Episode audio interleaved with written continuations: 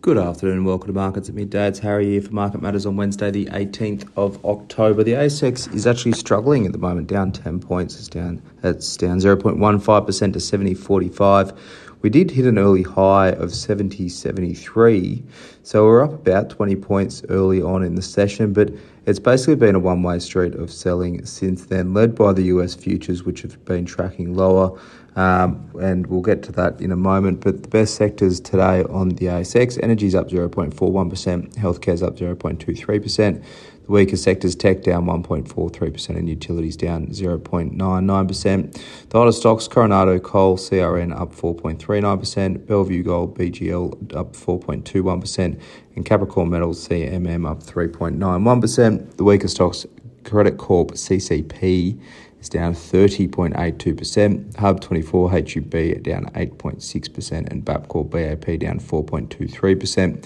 Uh, we'll start with BHP first. That's the big name uh, with out with a quarterly update today. Largely in line quarter. Year to date, copper up 11%, iron ore down 3%, met coal, met coal down 16%, and thermal up 38%.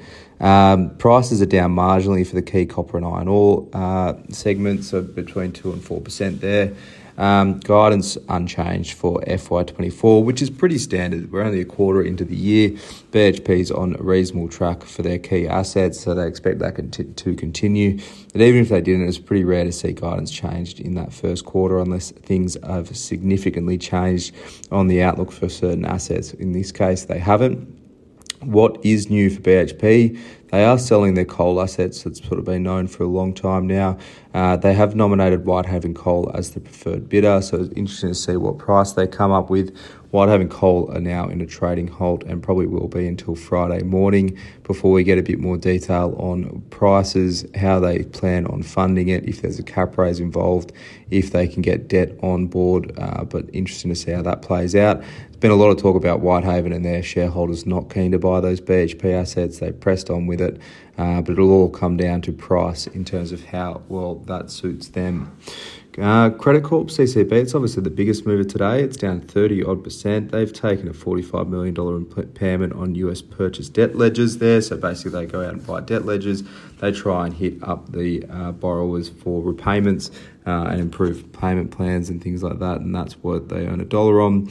Um, it's worth about 14% of the carry value of those assets. So a $45 million hit there. They said collection conditions had deteriorated further. So they did flag some softening in collections at uh, the full year results uh, for FY23. So start of FY24, that was a bit soft to begin with.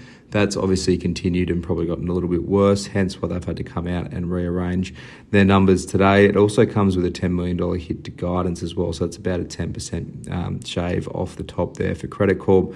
That's in the gutters at the moment. This is, you know, heading towards COVID lows with that 30% drop, really broken down in terms of that share price today. Just quickly on Cettire as well, CTT, it's flat at the moment. First quarter trading update. So these guys are an e-commerce luxury goods company, uh, sell things like handbags and the like. Revenue growth of 90% in the first quarter, adjusted EBITDA um, of 8.7 million on 20% uh, margins there. So pretty solid growth there for Cettire. It's all profitable as well, so that's been a big issue for Cettire. Moving into profitability, they've sort of started to hit that mark and hitting their stride there. Average order value was up 2%, active customers up 69% there, lots of repeat customers there and buying more on the platform. Online luxury market is uh, you know, proving pretty resilient given all this concern around the consumer slowdown and economic slowdown more broadly. So Cettire doing pretty well, obviously pretty fully priced hence why the stock hasn't moved a great deal today. They were up reasonably strongly earlier on, but pulled back into the midday uh, mark of today's session. Have a look at Asian markets now. Japan's it goes down 0.4%.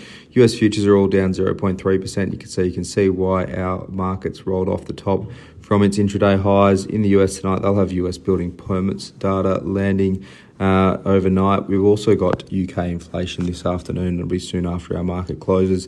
That's expected to be 6.5% year on year for September, so slightly below the previous print there. But for now, that's all for markets at midday for your Wednesday. I hope you enjoy the rest of your afternoon. And as always, look out for the Market Matters reports.